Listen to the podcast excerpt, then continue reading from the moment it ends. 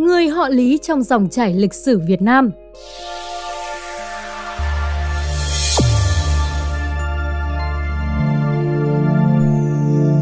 Họ Lý được coi như một trong số ít dòng họ xuất hiện sớm nhất trong lịch sử Việt Nam. Cụ thể ra sao, hãy cùng từ điển lịch sử đi tìm hiểu về họ Lý trong dòng chảy lịch sử của chúng ta nhé. Từ gương đồng họ Lý ở Giao Châu Bằng chứng khảo cổ đã phát hiện được từ thế kỷ thứ hai sau công nguyên, họ Lý đúc gương đồng, Lý thị tác kính. Thảo luận về những gương thị tác kính, có người phản biện rằng liệu những gương đó được đúc ở Trung Nguyên rồi đem lưu hành ở Việt Nam thì chưa chắc họ Lý đã thực sự ở Việt Nam từ thời kỳ đó. Tuy nhiên, chúng tôi dự đoán rằng khả năng có một trung tâm đúc gương riêng ở Giao Châu. Gương lĩnh Nam đào được khá nhiều ở Giao Châu, so với những sưu tập gương ở Lạc Dương, Hồ Nam, Chiết Giang, Sơn Đông đều không thấp kém hơn. Đặc biệt, ở giai đoạn gương đồng phát triển nhất, từ thế kỷ 1 trước công nguyên đến thế kỷ 3 sau công nguyên. Hơn nữa, Lý Thị không chỉ đúc hương mà còn làm gốm, đúc các đồ đồng thông dụng khác. Trên một đồ đựng bằng đồng khai quật tại Quảng Đông còn nguyên dòng Minh Văn, Nguyên sơ ngũ niên thất nguyệt trung Tây Vù Lý Văn Sơn trị xạ chiếc hữu. Tạm dịch, vào trung tuần tháng 7 năm thứ năm đời Nguyên sơ, tức năm 143 sau công nguyên, Lý Văn Sơn, người Tây Vu, điều hành việc đúc đồng. Huyện Tây Vu khi này đã là huyện nhỏ do Mã Viện tách ra từ huyện Tây Vu cũ thành ba huyện Tây Vu, Phong Châu và Vọng Hải. Huyện Tây Vu đời Nguyên Sơ bao gồm cả vùng đất Bắc Ninh, Bắc Giang, trọng tâm là các vùng quế võ và lại thiên thai. Trên một chiếc vỏ sành đời Hán được Clement Hill sưu tập tại Thanh Hóa trước chiến tranh thế giới lần thứ nhất, hiện trưng bày tại gian Việt Nam của Bảo tàng Hoàng gia Bỉ về nghệ thuật và lịch sử, có khắc dòng chữ Kiến Hòa tam niên nhận nguyệt chấp nhật Lý Thị Tác, tạm dịch họ Lý sản xuất ngày 20 tháng nhuận năm thứ ba đời Kiến Hòa năm 149 sau công nguyên. Chúng ta sẽ không xa đà đi quá sâu về vấn đề gương đồng ở đây. Hiện tượng gương họ Lý xuất hiện ở Việt Nam không thể tách rời sự hiện diện của dòng họ đó. Các gương minh văn ghi họ đều không phải là hàng thương mại. Chúng gắn với từng dòng họ cụ thể, dùng để vinh tôn chủ nhân dòng họ hoặc làm quà tặng những nhân vật quyền quý trong xã hội. Kết hợp với các nguồn tài liệu khác, chúng ta có thể xác nhận sự hiện diện của một dòng họ Lý có tiềm lực về kinh tế, chính trị trong thời kỳ đầu lịch sử Bắc thuộc ở Việt Nam. Họ Lý Việt Nam và họ Lý Trung Quốc Nhân vật lịch sử họ Lý người Giao Châu, làm quan đời Hán được ghi nhận sớm nhất là Lý Tiến, tự là Đăng Cao, năm 137 sau công nguyên. Niên đại này rất phù hợp với những gương đồng Lý Thị tác kính và những hiện vật khảo cổ học có minh văn, Lý Thị đã phát hiện ở Việt Nam. Trước đó, truyền thuyết dân gian ghi nhận nhân vật họ Lý người Việt làm tướng đời nhà Tần là Lý Ông Trọng, đền thờ rất linh thiêng ở Chèm, huyện Từ Liêm, phía Bắc Hà Nội.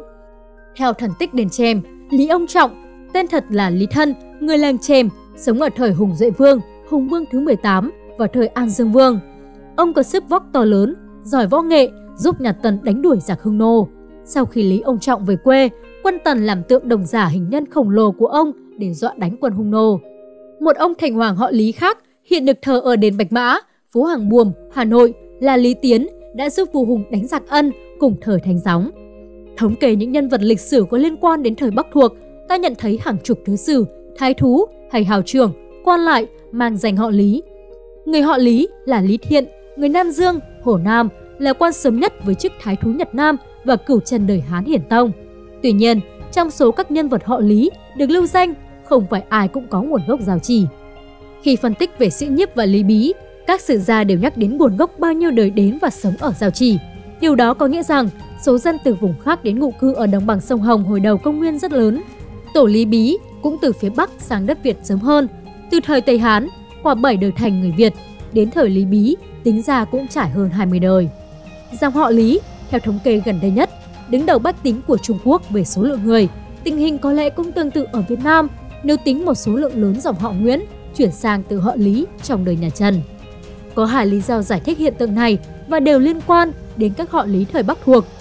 Thứ nhất, trong khối Bách Việt vùng lĩnh Nam có một khối lượng lớn các tộc Lý, Lão dưới tác động của Trung Nguyên thời nhà Chu, Xuân Thu Chiến Quốc – nhiều nhóm tộc đã tham gia chính sự trung nguyên hoặc tự hình thành các mô hình tổ chức xã hội kiểu thủ lĩnh. Theo cách đặt tên, họ truyền thống thì địa danh, tộc danh sẽ được dùng cho tính danh, quốc danh. Vì vậy, tùy mức độ phát triển mà những cư dân của các thủ lĩnh tiểu quốc Lý, lão vùng lĩnh Nam chuyển mang họ Lý. Sau này, chúng ta sẽ thấy làm dễ hiểu tại sao trong cuộc chiến chống quân lương, Lý Bí, Lý Thiên Bảo, Lý Phật Tử lại thường hay rút về các động lão, Ai Lao. Khối họ Lý lớn nhất xuất hiện vào khoảng chiến quốc Tần Hán, mang đậm màu sắc bản địa lĩnh Nam gắn bó chặt chẽ với văn hóa Việt. Trong quá trình Hán hóa, một bộ phận các tộc danh Lý ở lĩnh Nam đã dần biến thành họ Hoa, một bộ phận ở Giao Châu trở thành họ Việt. Rất có thể họ Lê ở Việt Nam cũng bắt nguồn sâu sắc từ một nhánh Lý Lão nào đó, giống như họ Lý. Thứ hai, họ Lý trong quá trình phát triển ở Trung Nguyên đã mở ra một triều đại rực rỡ và loại nhất trong lịch sử Trung Hoa, đó là nhà Đường với vị hoàng đế đầu tiên là Lý Thế Dân. Hào quang của nhà Đường đã lôi cuốn tiếp các tộc người nhỏ ở Giang Nam, Tây Tạng, Sơn Đông, Mãn Châu còn trong tình trạng cộng đồng nguyên thủy nhận họ Lý. Đó là lớp họ Lý thứ hai mang đậm màu sắc ảnh hưởng của họ Lý Hoa Hạ thời Đường.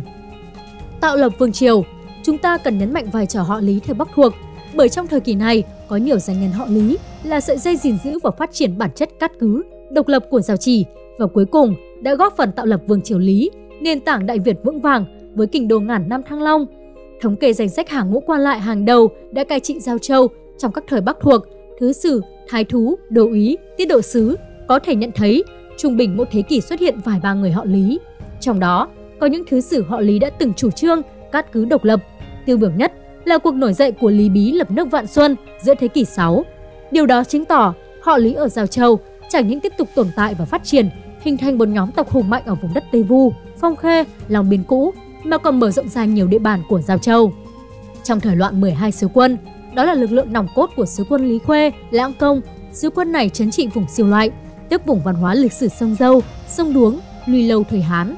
Thế hệ tiền tổ của Lý Công Uẩn tương truyền từ đất Mân trở về hẳn đã bắt dễ với nhóm tộc Lý này. Sau ngày lập quốc, chính đây trở thành vùng đất tổ của dòng vương thất Lý. Sau khi nhà Trần diệt nhà Lý, đã chủ trương làm tuyệt dòng họ Lý bằng cách đổi toàn bộ họ Lý ra họ Nguyễn.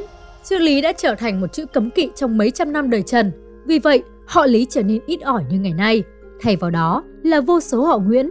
Vì thế, không nên quên rằng Lý Công Uẩn đã có thể thực hiện được các ý tưởng chính trị của mình.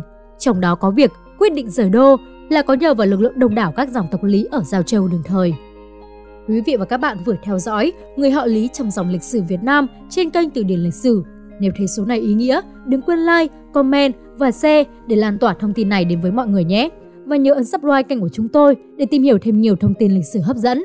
Còn bây giờ, xin chào và hẹn gặp lại!